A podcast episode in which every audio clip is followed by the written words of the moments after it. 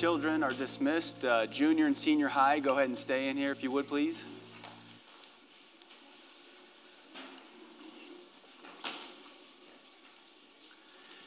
I want to thank everybody for being here this morning. Thank you so much.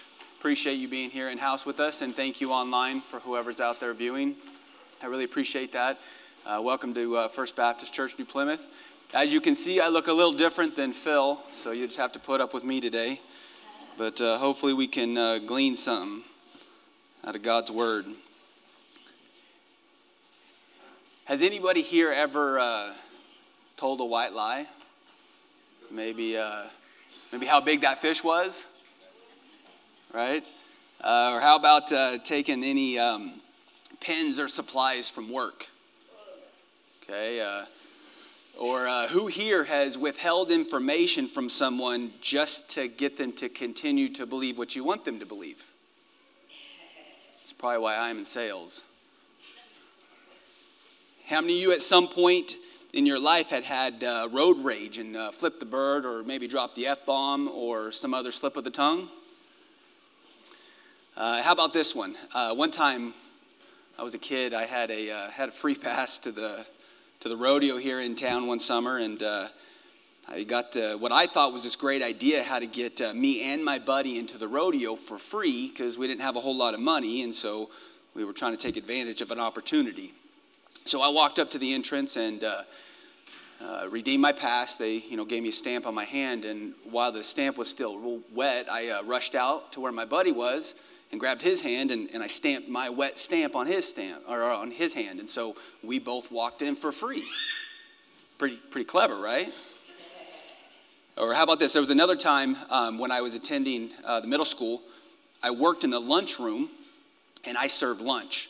And because I got I served lunch, I um, I got free muffins at nutrition break. So nutrition break was a little break in between the morning classes to kind of help rejuvenate. Well, kind of a gray area on what I was allowed to do with these muffins. Like, do I eat them or do I sell them half price to my buddies or do I just give them free so they can eat free like me? Right? Let's uh, let's get a little more serious here though. How many of us have fudged on our taxes? Anyone do that? Try and claim an extra write off or two just so that you don't have to pay more back to the government. They're not going to they're not going to spend it right anyways, right? Or or how about this? How many of you men how many of you men have yelled at your wife in public because you think she's nagging or irritating or she won't listen?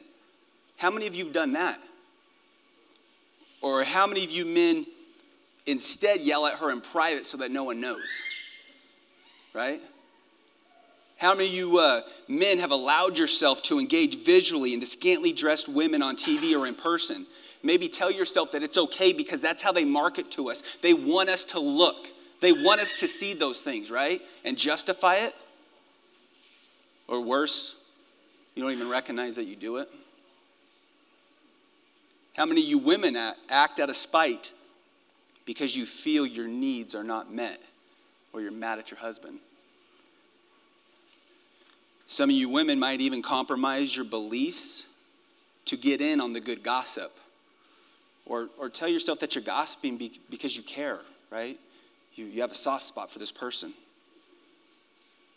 I've done about all of those that I listed, except maybe act out of spite to my husband, because I don't have a husband, but to my wife for sure. Unfortunately, we don't have to look very far to find Christians who compromise to fit into the patterns of the world.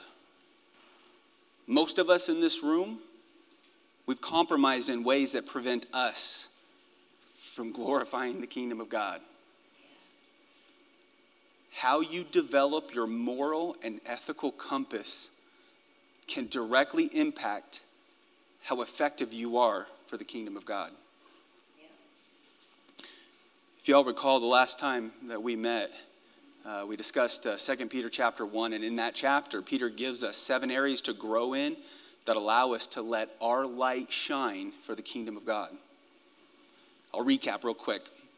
For this very reason, make every effort to add to your faith virtue, and to virtue knowledge, and to knowledge self control, and to self control perseverance, and to perseverance godliness, and to godliness mutual affection, and to mutual affection love.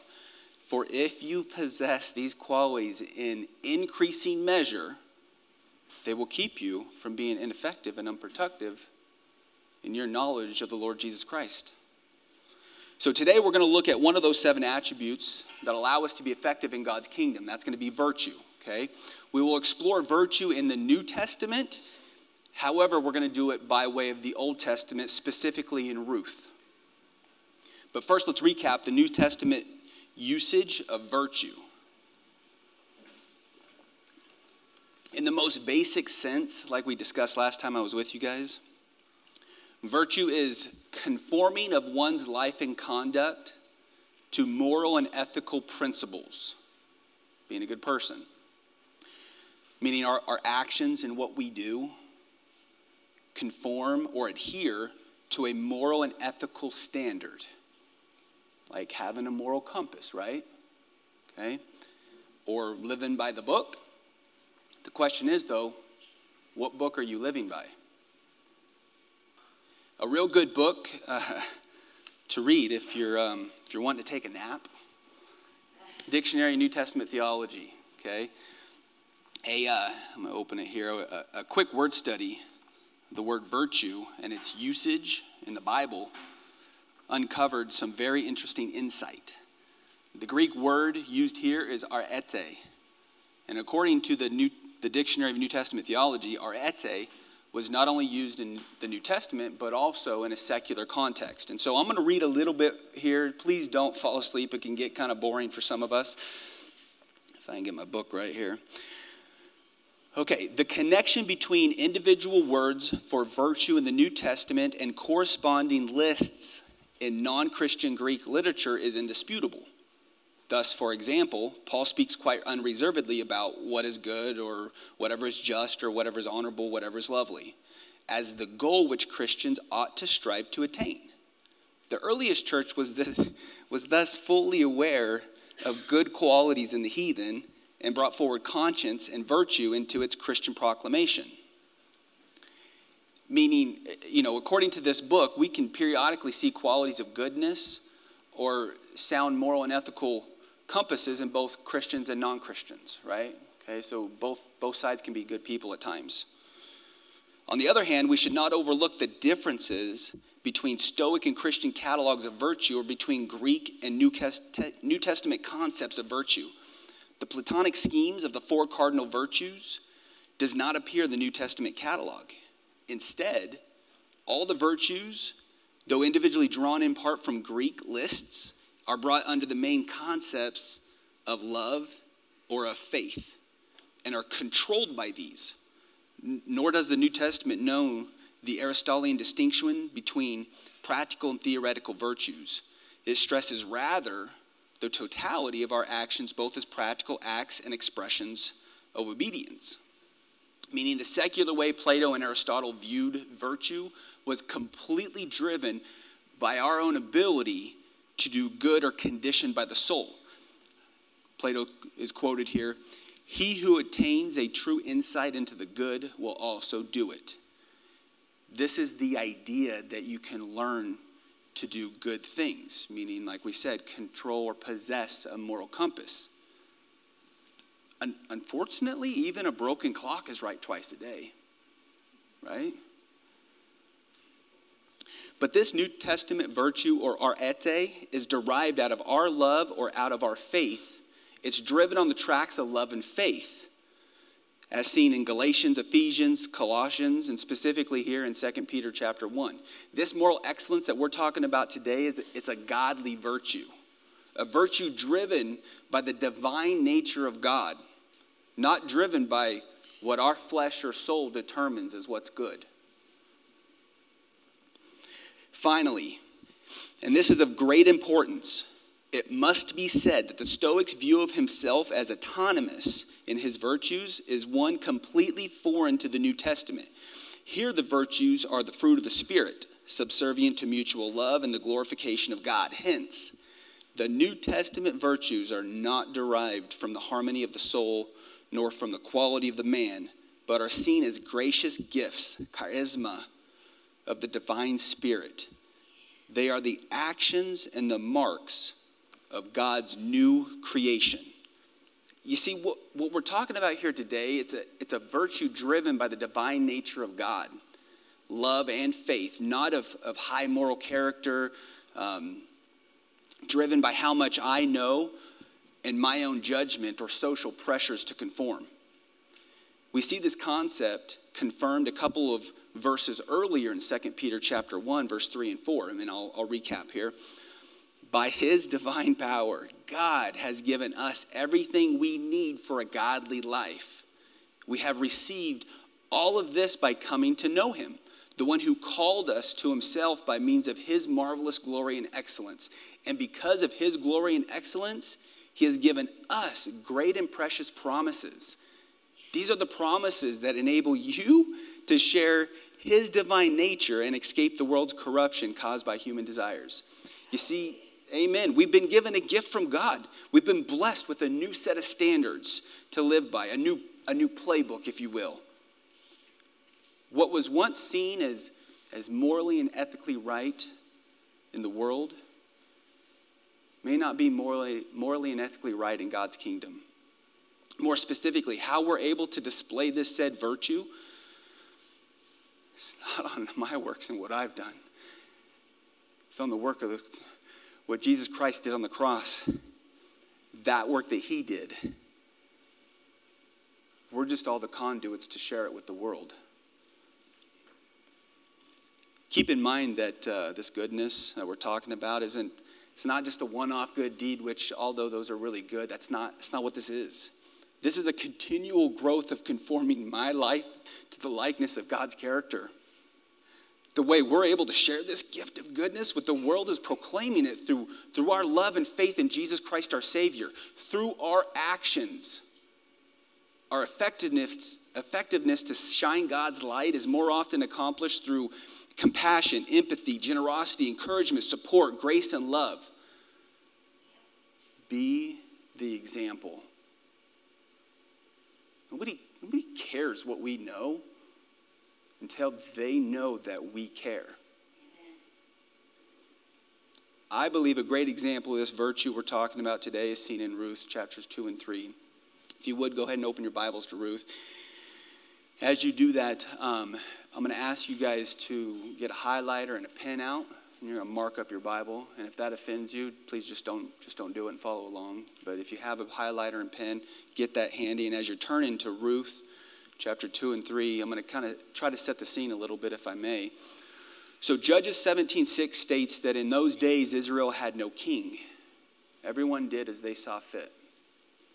And the book of Ruth opens, verse 1 Within those days, when the judges ruled, there was a famine in the land. So at this time, the nation of Israel chose for themselves what they thought was morally and ethically right. And much of what is determined as good or bad or right or wrong, it was, it was largely left up to the people and not governed through God or governed by God through a judge or earthly king. I feel like this is important to get and understand because these behaviors that we're going to see here in Ruth and Naomi and Boaz, they appear to be abnormal to the culture in which they live in. Our lives, not much different. We all battle the temptation to conform to the patterns of this world or skew our moral compass. When we compromise our relationship with God, we, we lose each other, the body of Christ, and we compromise our ability to keep our moral compass locked in thus blurring the lines of right or wrong, good or bad, moral or immoral. Unfortunately, when that happens, we end up covering our light up of shining God's glory to others. So I'm going to try to sum up uh, Ruth chapter 1 just kind of real quick. So we got a man from the tribe of Ephraim and Bethlehem named Elimelech. Now, Elimelech, his wife Naomi, and their two sons hightail it out of Bethlehem and head east to Moab to avoid the famine that's going on in Bethlehem. Now, if you recall, the Moabites and Israelites, they're not necessarily friends, but somehow Elimelech and his family managed to assimilate life there in the Moab. After a while, Elimelech dies, and his two sons marry some gals from Moab. Okay? Orpah and Ruth lived there for about 10 years, and then and the two boys die. Okay? And so, uh, leaving Naomi without her two sons or her husband. So now it's just Naomi, Orpah, and Ruth. Okay? Then Naomi gets wind from gets wind that God had come to the aid of his people back in, in, in Bethlehem. So Naomi, Orpah, and Ruth pack up and they begin to head back to Bethlehem. Well, on the way there, Naomi stops and urges Orpah and Ruth to return to their homeland. And after some banter back and forth, you get um, Orpah returns home, but Ruth, she insists on living the rest of her days with Naomi. Now, now mind you, if you would please, um, Ruth, Ruth is about to, she's about to enter a foreign land as a woman, a Moabite, a Gentile, a pagan, poverty stricken, and widowed at a time when women had next to no rights. She was a potential enemy of Israel, a non Jew without money and no husband to provide for her. Ruth is, uh, she's either really dumb or she has the fear of God in her, right? So we're going to go ahead and uh, read through chapter 2, okay? And if you would kind of follow along, I'm going to have you guys highlight a few things. So have your pen and highlighters ready. So, Ruth chapter 2, verse 1. Now, Naomi had a relative on her husband's side, a man of standing. If you would go ahead and highlight a man of standing from the clan of Elimelech, whose name was Boaz. And Ruth the Moabite said to Naomi, let me go to the fields and pick up after the pick up the leftover grain behind anyone in whose eyes I find favor. Naomi said to her, Go ahead, my daughter. So she went out, entered a field, and began to glean behind the harvesters. As it turned out, she was working in a field belonging to Boaz, who was from the clan of Elimelech. Just then Boaz arrived from Bethlehem and greeted the harvesters, The Lord be with you. If you would go ahead and highlight, greeted the harvesters, The Lord be with you. The Lord bless you, they answered. And go ahead and highlight that little phrase as well. Boaz asked the overseer, overseer of his harvester, Who does that young woman belong to? If you would highlight that piece. Who does that young woman belong to? The overseer replied, She is a Moabite who came back from Moab with Naomi. She said, Please let me glean and gather among the sheaves behind the harvesters. She came into the field and has remained here from morning till now, except for a short rest in the shelter. If you guys would, go ahead and uh, bracket around verse 8 and 9, just that, that whole section there. So Boaz said to Ruth, My daughter, listen to me. Don't go and glean in another field and don't go away from here. Stay here with the women who work for me. Watch the field where the men are harvesting and follow along after the women. I've told the men not to lay a hand on you. And whenever you are thirsty, go get a drink from the water jars that the men have filled. At this, she bowed down with her, head, her face to the ground. She asked him, Why have I found so, such favor in your eyes that you notice me, a foreigner? If you would, go ahead and bracket verse 11 and 12. After you do that, get the highlighter ready. So, verse 11 Boaz replied, I've been told all about what you have done for your mother in law since your death, since the death of your husband. And go ahead and highlight from this point to the end of verse 12 how you left your father and mother and your homeland and come to live with a people you did not know before. May the Lord repay you for what you have done. May, the, may you be richly rewarded by the Lord, the God of Israel, under whom's, we, whom's wings you have come to take refuge. Verse 13 May I continue to find favor in your eyes, my Lord, she said. You have put me at ease by speaking kindly to your servant though I do not have the standing of one of your servants. Uh, at mealtime, Boaz uh, said to her, Come over here, have some bread and dip it in the wine vinegar. When she sat down with her friend, with the harvesters, he offered her some roasted grain. She all that, ate all that she wanted and had some left over. As she got up to glean, Boaz gave orders to his men Let her gather among the sheaves and don't reprimand her. Highlight, let her gather, don't reprimand her and then highlight all of 16. Even pull out some stalks for her from the bundles and leave them for her to pick up and don't rebuke her. So then Ruth is all excited. She uh, finishes out the day, goes home. Now she shares with uh, Naomi what's taking place and what's happened. And Naomi's just super excited, and so is Ruth, and they're just having a ball. And so they feel real secure now. So then days go by, and they kind of continue that through most, if not all, of the harvest season. And kind of pulls us into uh, verse, or excuse me, chapter 3. Now, Naomi kind of has this plan to attempt to get um, her and Ruth and the property redeemed by their guardian redeemer. And so Ruth says, hey, basically get you dolled up and we'll have you sit at the feet of uh, Boaz and kind of see what happens. And so we're going to pick up in uh, verse 10. Okay, so Boaz, he's like wakes up from, from sleep and he's got Ruth at his feet here. Okay, and if you would, go ahead and bracket all of verse from 10 through 13. And then get your highlighter ready. The Lord bless you, my daughter. Go ahead and highlight that. The Lord bless you, my daughter, he replied. This kindness is greater than that which you showed earlier. You have not run after the younger men, whether rich or poor. Highlight that phrase. You have not run after the younger men, whether rich or poor. And now, my daughter, don't be afraid. I will do for you as you ask. All the people of my town know that you are a woman of noble character. Highlight that sentence. All the people in my town know that you are a woman of noble character. In verse 12 here. Although it is true that I am a guardian redeemer of our family, there is another who is more closely related than I. Highlight that last phrase. There is another who is more closely related than I. And to finish off here, verse 13 stay here for uh, the night and in the morning, if he wants to do his duty as your guardian redeemer, good. Let him redeem you. But if he is not willing, assuredly as the Lord lives, I will do it. Lie here until morning.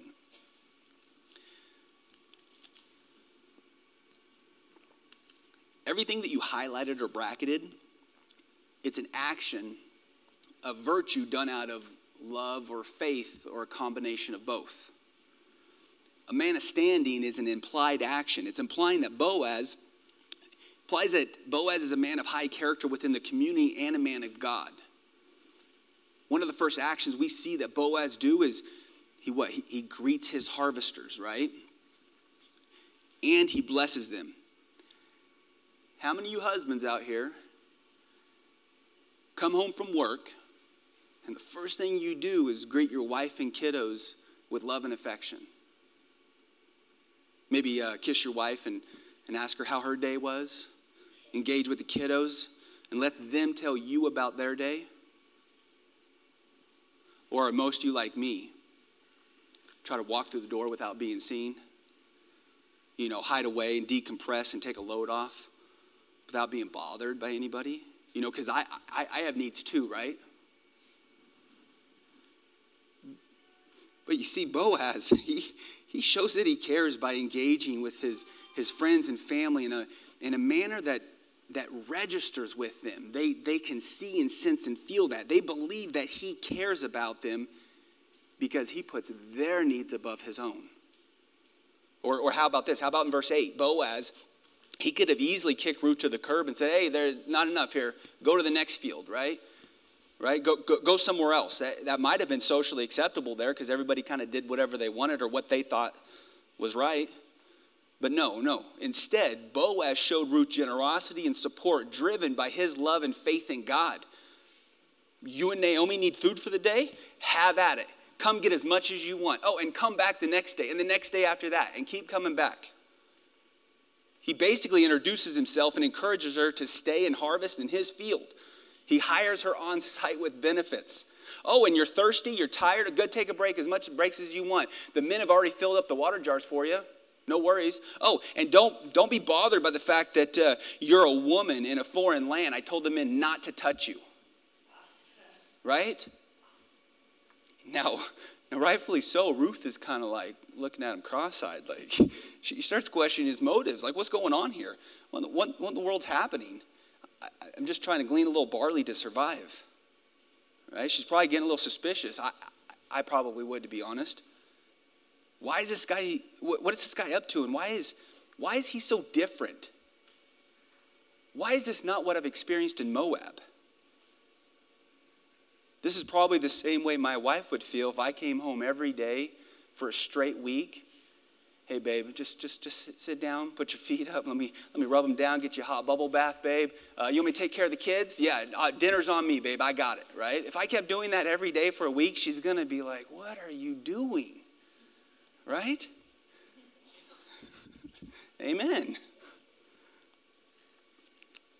so boaz responds to ruth's concerns by uh, commending her in verse 11 he says uh, how you left your father and mother and your homeland and come to live with a people you did not know before, right? So Boaz recognizes the difficulty and struggle of the path Ruth has taken. He's showering her with compassion, empathy, understanding, love, agape love. Boaz can see her hurt. He can see her pain. He can see her struggle but he can also see her kindness, her compassion, her goodness, her love, her faith. This, this discernment, it's enabled only through the divine nature of God given to Boaz. It seems, seems clear to me that uh, Boaz can see the degree of faith Ruth had to have in order to uproot and move to a place where you are an absolute minority Remember that in chapter 1, Ruth tells Naomi, Your people are my people, your God is my God. And then in verse 12 of chapter 2, the massive blessings Boaz gives back to Ruth for her virtue. May the Lord repay you for what you have done. May you be richly rewarded by the Lord, the God of Israel, under whose wings you have come to take refuge. Think about it. It would be like it'd be like one of us with our mother in law, moving to Russia, China, or even North Korea, where, where we have little to no rights. We know literally no one. We're broken looking for work without a social or government ID number or really any way to get hired. And by chance or divine nature or divine intervention, we happen to run into a potential step relative second cousin who not only is wealthy and has power, but he gives us a job and encourages us on our fortitude and desire to live in a manner of high character. I mean, get real right? How much more does Boaz need to do for us to see that his virtue, it's not of his own strength in doing, but instead it's, it's, a, it's a byproduct of his relationship with God, right? And then to top it all off in chapter 3, when Boaz is asked to take Ruth in marriage and be her guardian redeemer, I feel he shows exceptional moral excellence Boaz had an opportunity to marry Ruth, but instead, one, he blesses her. Two, he compliments her. And three, he shows virtue by standing firm in the Word of God. He could have easily taken her in marriage. Would anyone really have known or cared or thought it? He was one of the guys in line. I mean, I, I guess you can get audited for tax fraud, right? I mean, but if it's just little here and little there, no biggie, right? I mean, what's his name down the road did and got away with it. Or, or I logged in just one time. I can erase my browser history. What they don't know, it won't hurt them, right? Or I only sent them one picture and my, my face wasn't in it, it was just my body. Or, or that person, they, they needed to hear me tell them that. They're so full of themselves, they needed to know that we all have struggles, and I'm definitely no different. In fact, I'm probably worse in most areas. But in a pivotal moment, a, a moment that meant life or death, spiritual life or death, when temptation was knocking at the door, Boaz did what was right. His moral compass was locked in, locked into a godly virtue. And if you think about it, they're living in a time when morality is in decline and a, a kind, loving, young, hardworking, noble, loyal, God loving, and probably pretty good looking woman is laying at his feet saying, Hey, you can have me if you want me. I'm right here. No. Boaz replies, Although it is true that I am a guardian redeemer of our family, there's another who is more closely related than I.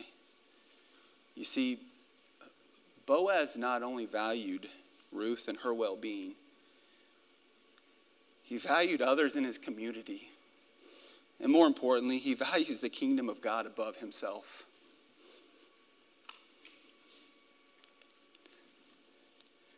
The idea of a, um, of a good moral compass, it's, it's, it's subjective, for sure. Kind of like a good steakhouse or where to find a good meal. Probably like most of us in this room. I really believe that I'm a good person with good intentions. And that very well may be the case with all of us in this room. But like I said before, the moral excellence that we now live by, now that we are saved by Jesus Christ and what he did on the cross, is not the same moral compass that is used by the world. Let me encourage you to take a deep look at how you've built your moral excellence and ask yourself Am I living by my standards? Or standards worthy of hearing, Well done, my good and faithful servant? Because what we do and how we act, I feel, is a direct reflection of our relationship with God. What are you willing to sacrifice or give up to shine the light of God? Let's pray. Lord Father God, thank you so much, Lord. Thank you for your kingdom. Thank you for allowing us to be a part of that kingdom, Father God. Thank you for allowing us to have stake and, and a place within your kingdom, a job to do, uh, a way to move that allows us to be redeemed by your Son, Father God. Thank you for allowing your Son to come and die on the cross for our sins because you know, Lord, Father God, we struggle day in and day out. But Lord, I ask that you bring the Holy Spirit upon us. Let us be nudged and sensitive, to his nudging so that when we're crossed with a moment of life or death spiritually, Lord, Father God, we lean into you we lean into your Holy Spirit and let you control and guide us, Father God. I ask that you continue to allow this process to happen in each and every one of us. Allow you, ask you to allow us to, to try to fully understand you and, and be present in this next week, Father God. I thank you for your son. We love you and we thank you. In your son's name, amen.